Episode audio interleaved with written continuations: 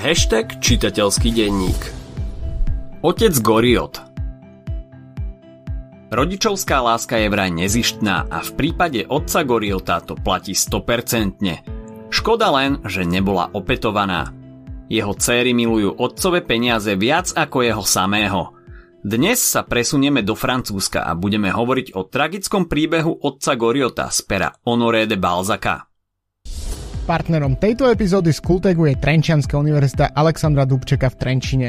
Predstav si, ako po prednáške naskočíš na univerzitný e-bike a zrelaxuješ v kaviarni na námestí pod hradom alebo v multifunkčnom oddychovom parku pri fakulte. Trenčine je to realita.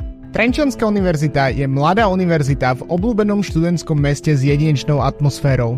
Ver tomu, že si vyberieš z pestrej palety študijných programov, od personálneho manažmentu, strojárskych technológií a materiálov, dizajnu až po zdravotníctvo či politológiu. To všetko v moderných učebniach a priestoroch školy. Trenčanská univerzita. Študuj, čo ťa baví v meste, ktoré ťa bude baviť tiež. Viac info o prihláškach a jednotlivých programoch nájdeš na tnuni.sk. Ešte raz tnuni.sk. Balzac patrí medzi najvýznamnejších spisovateľov francúzskej literatúry – je autorom asi stovky románov a patrí k zakladateľom kritického realizmu vo francúzskej literatúre. Narodil sa v roku 1799 do sedliackej rodiny, no i napriek tomu mal prístup ku vzdelaniu a podarilo sa mu vyštudovať právo.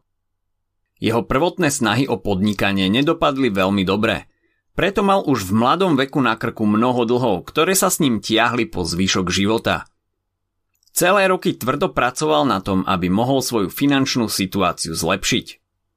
V roku 1829 sa jeho tvorbe konečne začalo dariť a čoskoro prišli na svet aj jeho najlepšie diela. Úspech zožala obrovská zbierka románov a poviedok, dokopy asi 90 diel. Išlo o cyklus, ktorý nazval Ľudská komédia. Tento názov je odkazom na iné, staršie dielo svetovej literatúry. Spomínate si, o ktoré ide?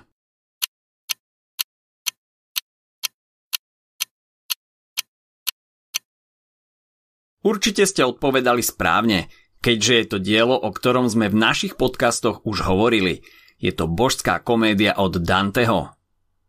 Postavy vystupujúce v tomto cykle prestupujú z jednej poviedky do druhej, z jedného románu do ďalšieho, aby ich Balzak mohol zobraziť v mnohých životných situáciách a obdobiach života. Medzi diela, ktoré patria do tohto cyklu, patrí okrem Otca Goriota napríklad aj román Stratené ilúzie, či Lesk a bieda kurtizán. Jeho dielo je cenným obrazom vtedajšej francúzskej spoločnosti. Diela ľudskej komédie sa dajú rozdeliť do troch skupín. Štúdie mravov, filozofické štúdie a analytické štúdie. Aby sa uživil a mal čím platiť dlhy, písal aj brakovú literatúru, tzv. čierne romány. Balzak ich však do svojej tvorby nezaraďoval, čo je celkom pochopiteľné. Celý život sa zúfalo a márne snažil stať sa súčasťou aristokratickej spoločnosti.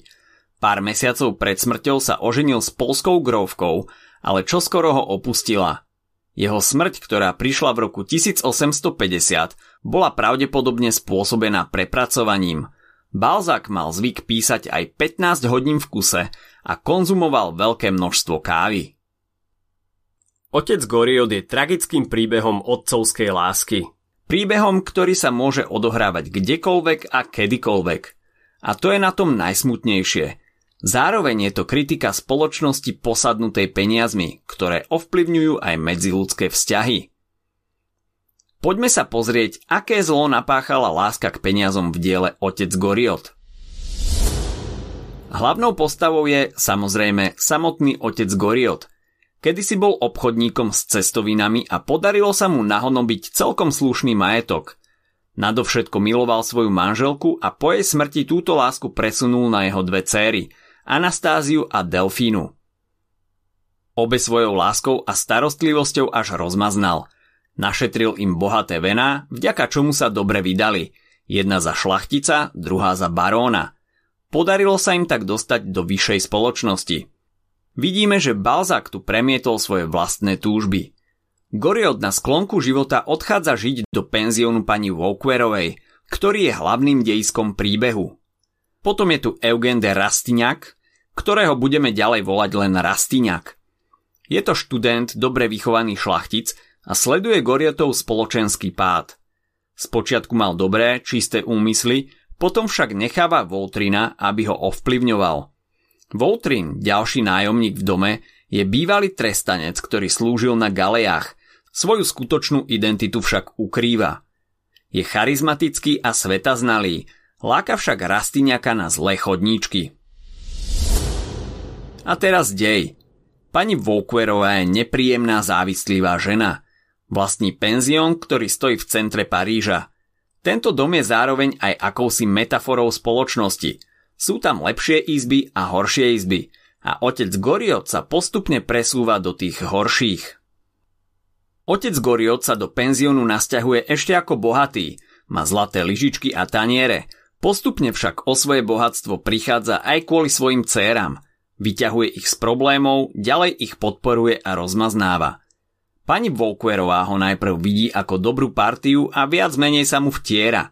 Napadne jej, že by si ho mohla zobrať, ale postupne ho znenávidí. Aj kvôli dvom mladým dámam, ktoré ho občas navštevujú a ona ich považuje za jeho milenky, aj kvôli tomu, že postupne prichádza o všetky peniaze.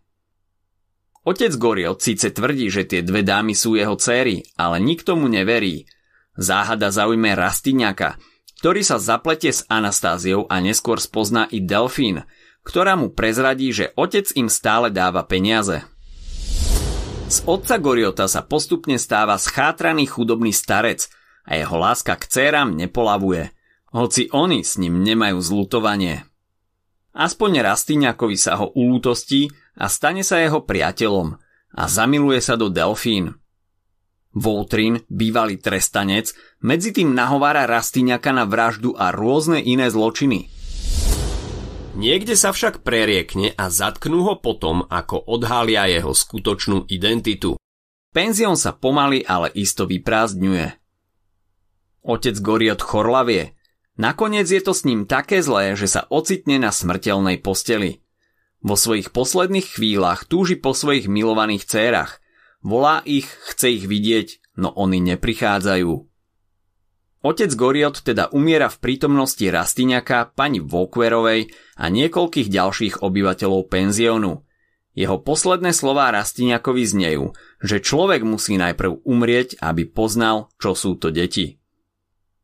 Jeho céry sa neukážu ani na pohrebe. Je pod ich úroveň prísť. Pošlú len prázdne koče s erbami, aby ukázali, aké vysoké je ich spoločenské postavenie. Román teda končí tragicky, aspoň teda pre otca Goriota. Príbeh Rastiňaka však nekončí. Z idealistického, dobrého mladého muža sa stáva svetaznalý muž, ktorý je pripravený postaviť sa spoločnosti a bojovať o to, čo chce – Dielo končí jeho výzvou po pohrebe otca Goriota, zatiaľ čo pozerá na svetlá Paríža. A teraz uvidíme, kto z koho. Ak sa ti dnešný podcast páčil, nezabudni si vypočuť aj ďalšie epizódy z Kultegu alebo našej série Hashtag čitateľský denník. V nej sme spracovali tri desiatky diel, ktoré by si mal poznať – Potešíme sa, ak nás ohodnotíš na Apple Podcasts, napíšeš komentár na YouTube alebo dáš odber na Spotify, aby ti nič neuniklo. A nezabudni o nás povedať kamošom.